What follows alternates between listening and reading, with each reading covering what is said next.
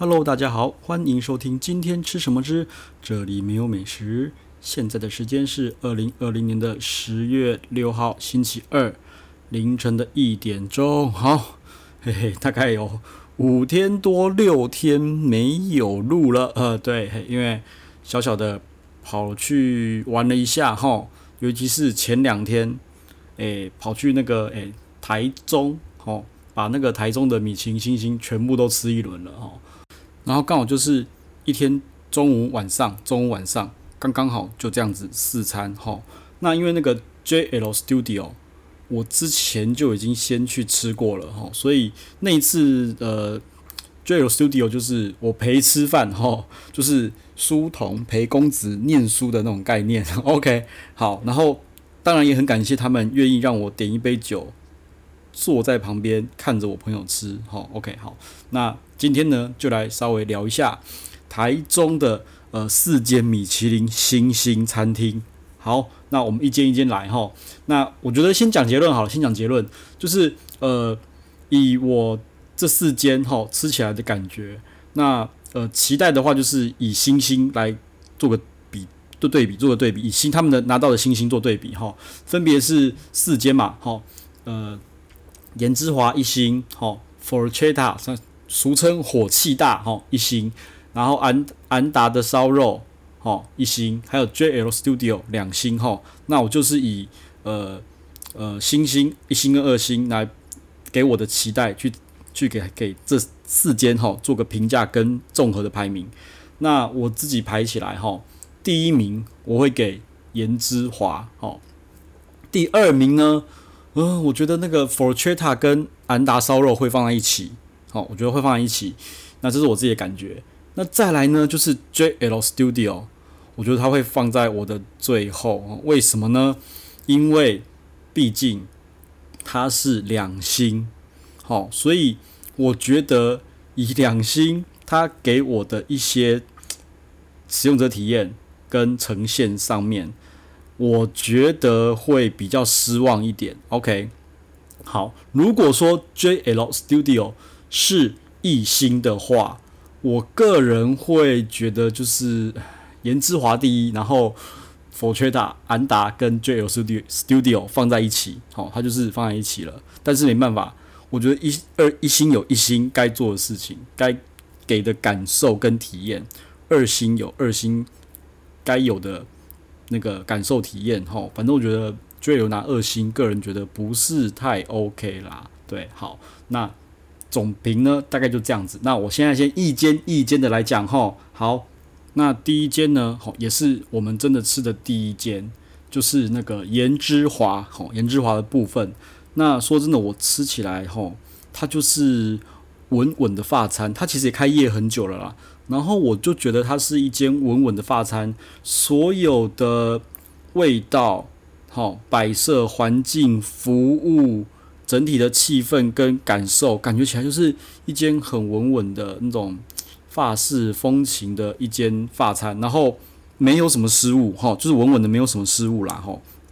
不过我觉得比较可惜的呢，还是说我觉得它的味道还是不够冲突。这也是我之前就讲到，就是不知道为什么，欧洲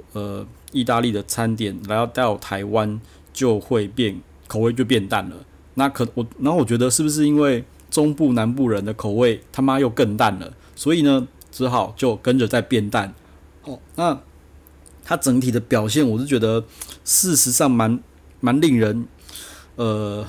我只能说水准之上，不到 amazing， 水准之上。那它整个套餐的那个它有个设计主题概念齁，就是那种海洋，它用海洋风齁，譬如说它有一个干贝，它就是真的有一个扇贝的那个贝壳齁，然后上面还用那个分子料理弄成一颗圆球，就整个就超漂亮的一个，像是一个那个贝壳，然后里面有珍珠那种感觉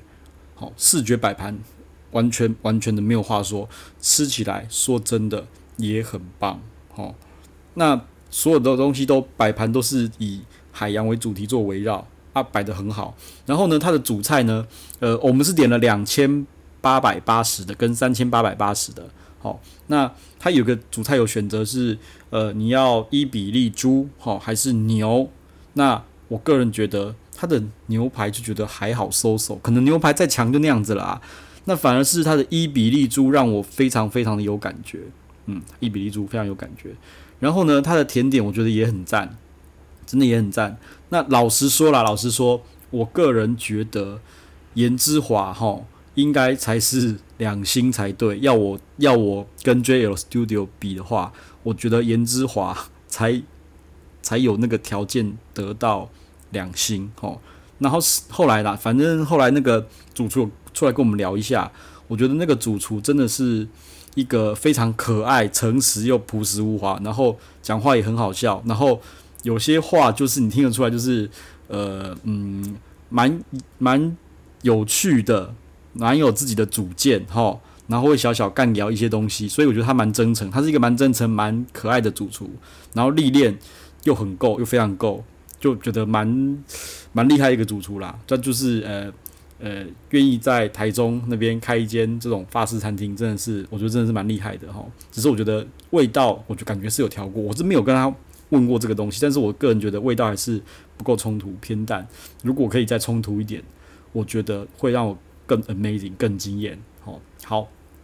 然后呢，再比对一下我之前做的那个米其林那个问卷调查嘛，对不对？好，那米其林问卷调查的话，颜之华的分数事实上呢没有太高分，齁，那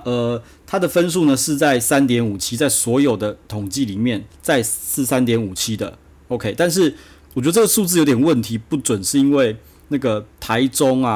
因为我那个做问卷的人数太少了，齁，他的就是有吃过颜之华的人太少，所以我觉得这个分数不太准。个人觉得哈，颜之华应该可以到 3.9 分到，应该说我觉得他可以在4分上下啦，他可以在，我觉得他是可以有条件到4分上下的。好 ，OK， 就我觉得他蛮厉害的啦。好，那颜之华呢就先到这边哈，那我们来下一间。下一间呢吃的是 JL Studio， 那事实上那时候我提出了一个就是小小的请求啦，就是因为其实我们是订3个人的位，那因为我说我吃过了，然后呢我看了一下就是菜单齁，因为其实我9月才吃过，他们10月根本没有换菜单，所以我想说因为其实是4个人的位置，那我们订了3个餐，我就问他说我可不可以坐在旁边，那低消什么多少钱你跟我讲没关系，齁，要水或者酒我都可以点。那反正他确认了2次啦，最后呢才愿意让我坐在另外一个空格，好，就跟我朋友一起聊天这样子，就我就看着他们吃齁，对，因为我真的觉得吃过了，然后只有一道菜是不太一样的，只有 only one 只有那一道不一样。然后呢我有小稍微沾了一口，我觉得那个还是没有让我很 amazing， 没有跳出我之前吃的框架，反正就是一样。那一样，反正就是当天的友人哦朋友都觉得那个甜点哈，那个圆形那个甜点哦真的是蛮厉害的，那套就是记忆点最好的一道甜点哦，然后也觉得甜点比前面的热菜、前菜、好主菜还要厉害哦。反正 JL Studio 我就觉得你拿2星，然后你又是南洋料理，味道真的是偏淡，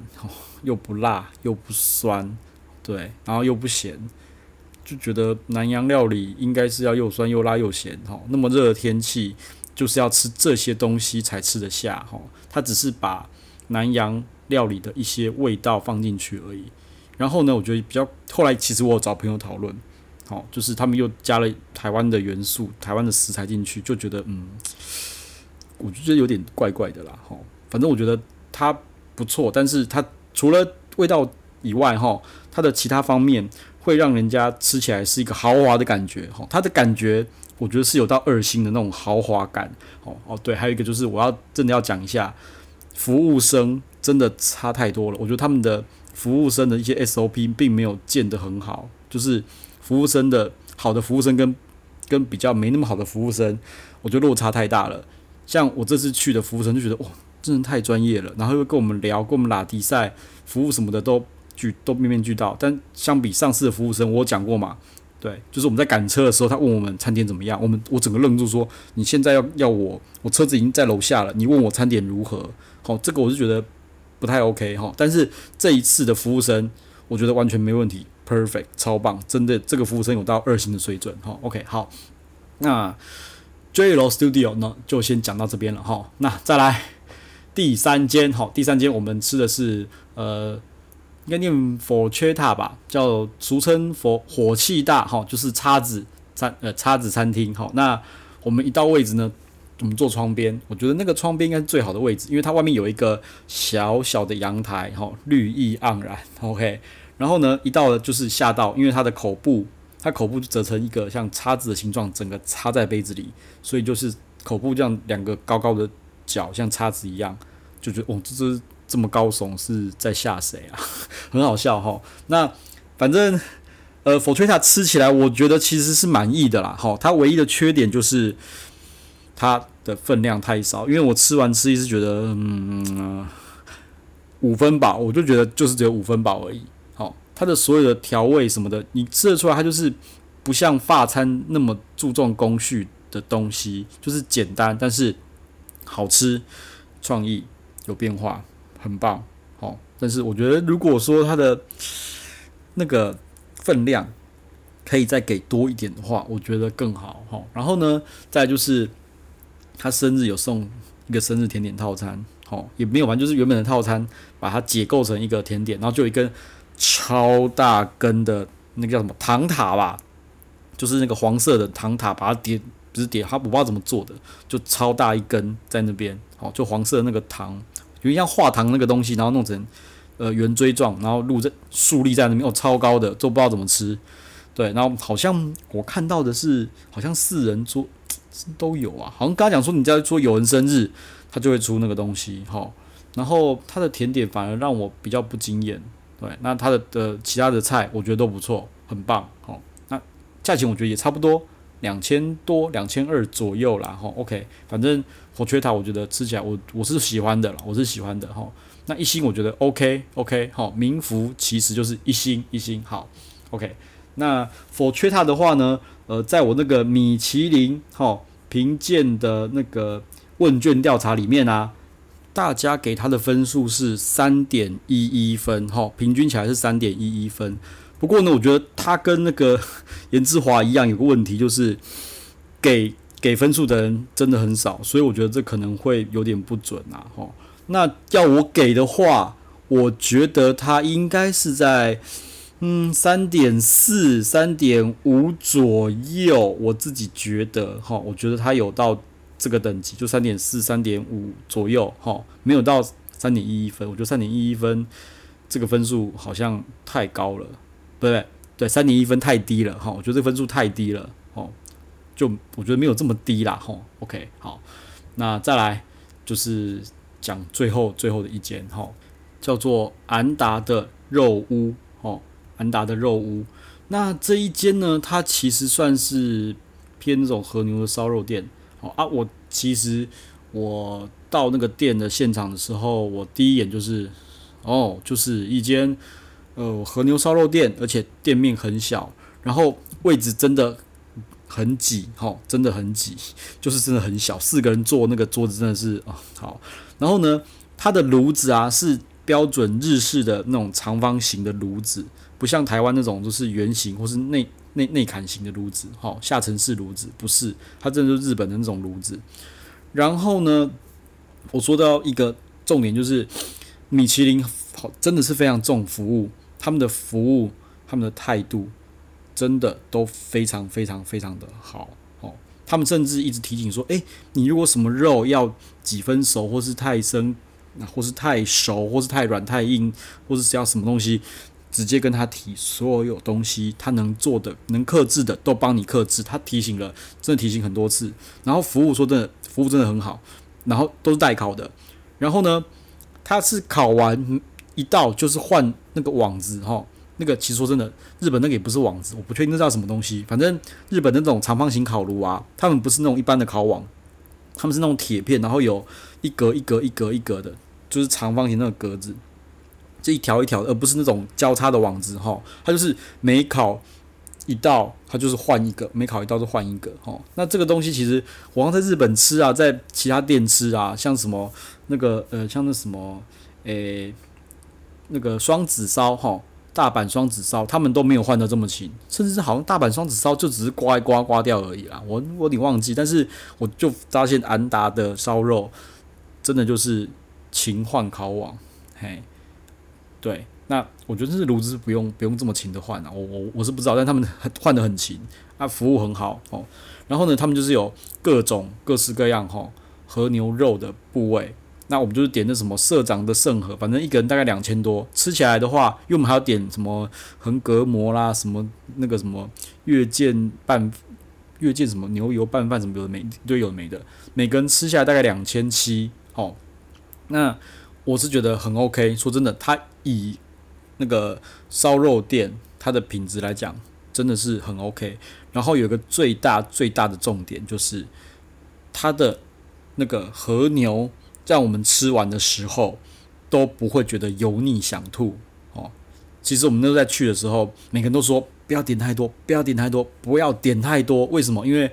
就我们在台北的吃和牛的经验，就是每次吃和牛大概一个人点到100到200克，其实200克是上限。你要再吃200克以上的肉，和牛肉，你就根本就吃不下去。那个吃不下去叫做想吐，你知道吗？就是。但是那种想吐跟一般那种闻到奇怪的味道啊，然后就是生病那种想吐不一样，是那种油，就是很油腻的感觉，就是从那个胃里深处这样整个发出来，就是让你不想再吃任何一块和牛那种感觉，真的很恶心，真的。那他们的肉，我有问说你们是不是用 A4 的和牛肉，他说不是，全部都是 A5 的。那其实刚好我觉得我们也很幸运，店长帮我们烤，店长在帮我们烤。那他也一直跟我们讲解说这块肉的来历是哪里，是牛的哪个部位。好，然后他说，一般的那个和牛啊，一般的那个就是给那种什么热眼心啊什么的。所以我在想啊，是不是因为我们用的是什么店长圣盒，他帮我们配好好的肉，所以我们一点都不觉得油腻，好，一点都不觉得吃起来真的刚刚好，好吃刚好，真的蛮厉害的。那我们可能在台北就自己在那边乱点都是最油的哈，点什么点那个什么热眼啊，对不对？哈，老饕啊那种油到不行的部位，嘿，我是不知道，但是我至少安达的烧肉我吃起来是很舒服的，一点油腻感都没有，嗯。然后呢，不得不说啦，就是五西咕噜搞不好还有一点点油腻感哦。嘿，五西咕噜虽然调配的很好，但是它还是有一点油腻感。安达的烧肉是没有，但是真的是好吃的。然后呢，反正那个老板就跟我们讲东讲西，有的没的。好，他老板30岁嘛，对，要未满30岁才有办法拿那个米其林什么最年轻主厨奖嘛，吼，对。然后呢，就讲一堆啦。OK， 然后。我觉得整个气氛吃起来是好的。那真的唯一美中不足的就是它的环境真的太小了啦。不过好像蛮多烧肉店都是这样小小的挤一下，很温馨。嘿嘿，对，感觉也就是这样子。那安达的烧肉，我个人觉得是有去台中就吃吃看，没有问。如果有去台中有订得到吃吃看，我觉得真的是。值得一吃啦吼，那我觉得还是要拿大腕出来跟他稍微比一下啦吼，因为其实蛮多人都有个好奇，就是说大腕烧肉，吼也是台北一星，安达的那个肉屋也是一星，谁比较厉害？那老实说，先不管那个服务或什么的啦吼，我先以那个吃的感觉来看。大腕烧肉，在我第一次吃的时候，有给我一种amazing， 就是我靠，为什么牛肉可以这么的好吃，这么的讲究，这么的厉害？大腕烧肉有给我这种感觉，它让我有这种感觉。好，那安达的烧肉呢？好，安达的肉屋，我是觉得没有到这么的惊艳，但是它是所有的那种肉类品项都是做到。很高分，就是做80分。好，那大腕烧肉是有几个是90分，好，那其他的就收手了，好，就收手。所以我觉得那种冲突感是大腕烧肉的冲突感给我比较大。好，安达烧肉是觉得说哦，全部都是从头高潮到尾，但是没有一个突破点，就没有一个超强的突破点。好，那大腕烧肉我就说了，吃起来会有点点恶心，就是那个和牛吃完了，就是有和牛的油腻感。安达的烧肉完全没有。那这两间要我怎么比，我也不知道怎么比哈。但是安达的肉屋是很，我觉得很便宜啦，因为我们吃了这样子其实很饱，一个人才2700多吧，嘿，对啊。我觉得有个那个比较遗憾的是，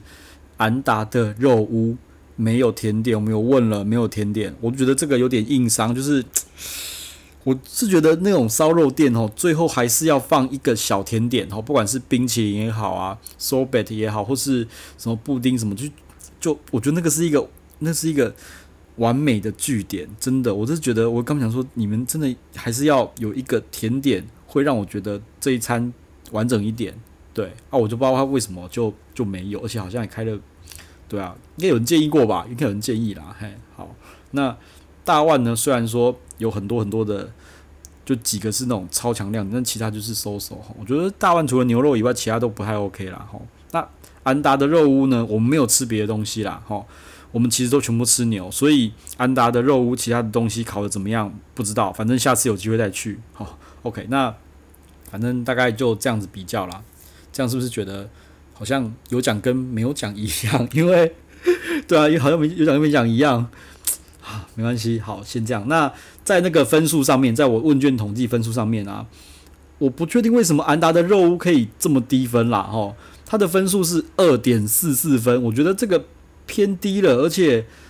它的标准差高到 1.33 分欸，对，就是等于说这个我觉得